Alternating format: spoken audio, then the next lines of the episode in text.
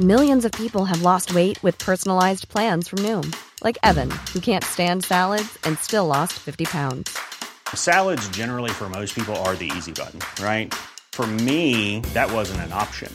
I never really was a salad guy. That's just not who I am. But Noom worked for me. Get your personalized plan today at Noom.com. Real Noom user compensated to provide their story. In four weeks, the typical Noom user can expect to lose one to two pounds per week. Individual results may vary.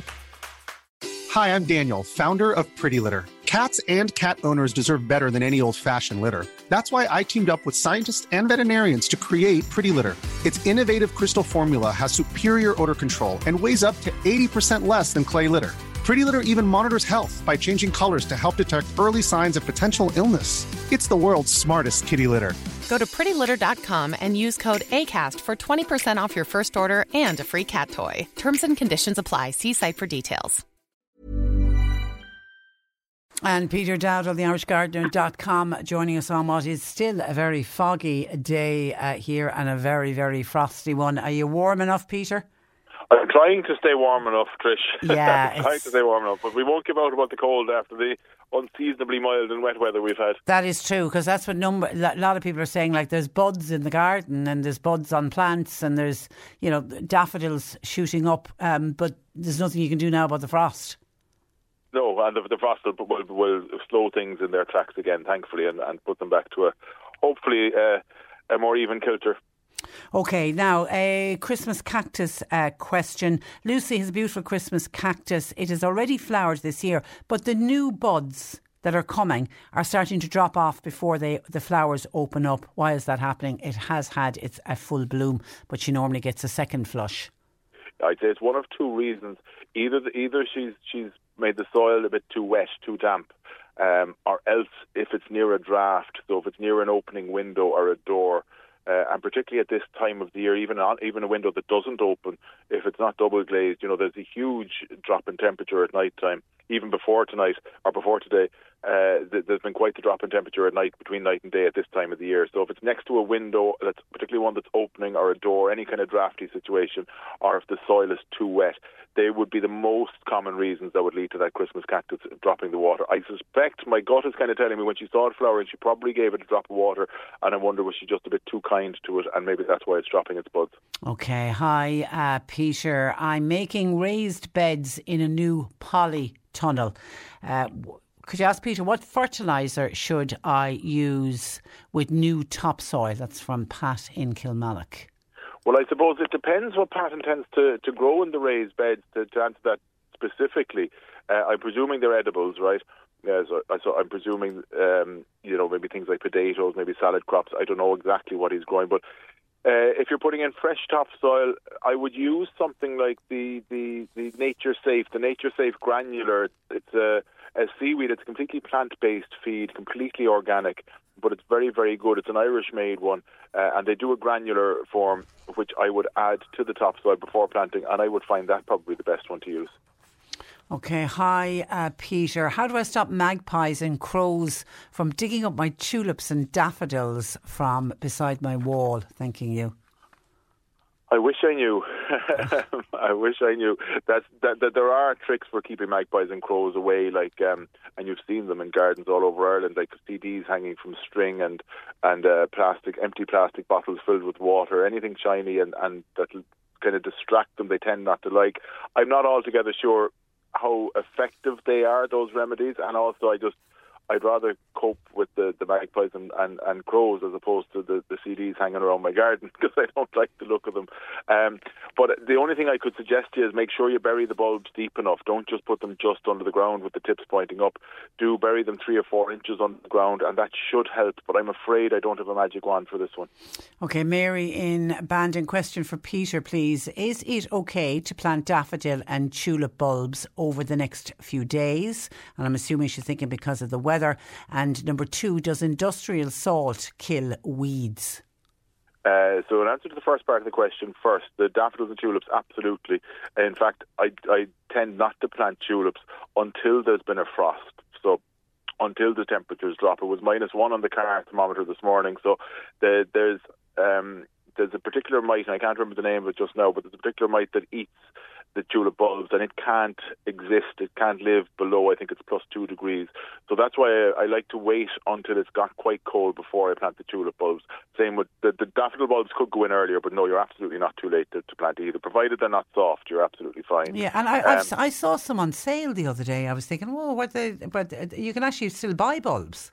You go, you can, you Yeah. can, and you can like you can plant them really right into January, depending on not all of them, but the you know your tulips, alliums, daffodils, provided they're not soft, you can plant them right into January.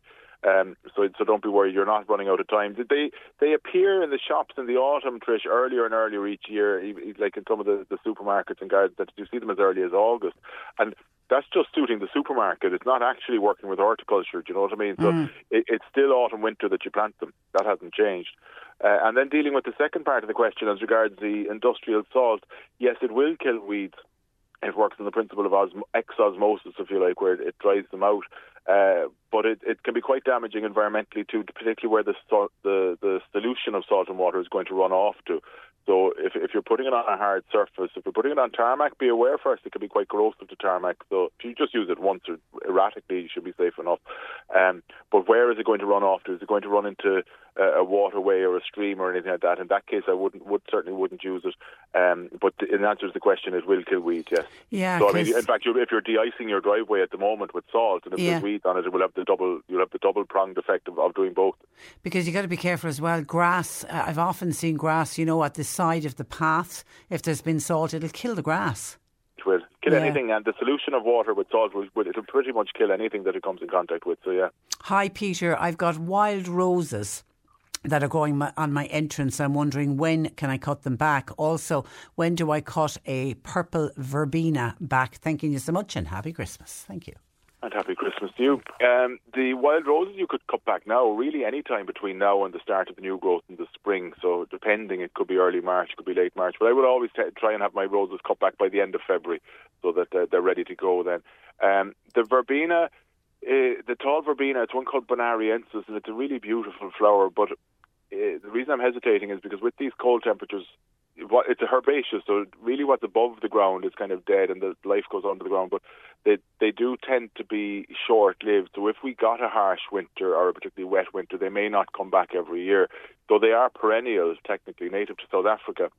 Um, but what te- does tend to happen, don't don't lose heart if you lose them because they tend to set seed quite freely. So if you plant one and if it doesn't come back, the chances are it will have left a seedling somewhere. So you will always have the plant. Um, I would probably, I'm sorry, I'm, I'm kind of procrastinating on this one. It's just because of the cold weather, I'd be slow to cut them back now, I think. I'd probably wait until the end of the winter and early spring before I cut it back. And somebody has suggested for the lady with the magpies and the crows to buy a scarecrow or make a scarecrow. They, it does work if you go for I should. I, yeah, it Yeah, absolutely yeah. does. I should have suggested that. The only thing is that they tend to work only temporarily, you know, for the first few days. But but it's certainly a great idea, yeah. What, they, they get cute and realise that it's. I think so. You see Do them sitting in the arms of the scarecrow. Maybe maybe an outdoor Santa scarecrow would yeah, work at the yeah, moment. yeah, indeed. Uh, Jim in Clonakilty uh, wants to plant trees or shrubs on the perimeter of a fort. Any particular shrubs that rabbits won't eat?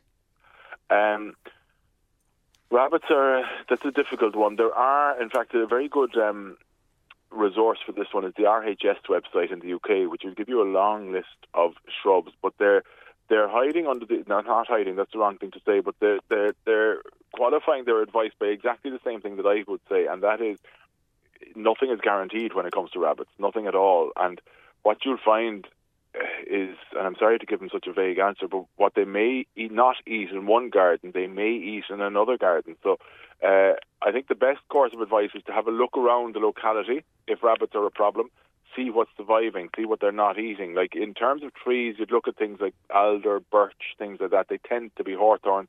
They tend to stay away from them. Some of the dogwoods as well, but um, it's it's it's it's um, it's not a hundred percent. No, no advice on rabbits really is a hundred percent. The best thing to do, and I don't if it's the, the perimeter of a fort, this pro- probably isn't going to be practical.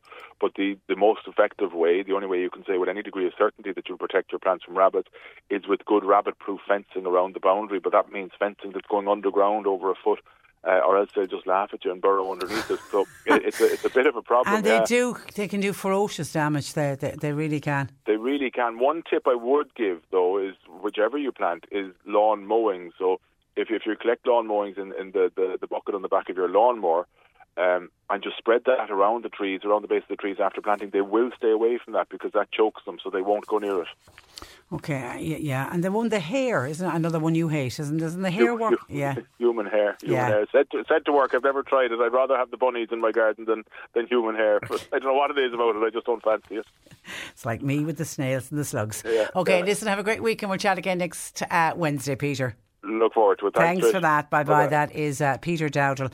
Uh, of the irishgardener.com and we didn't get to all of the questions but we'll hang on to them and uh, we'll have Peter back with us uh, next week.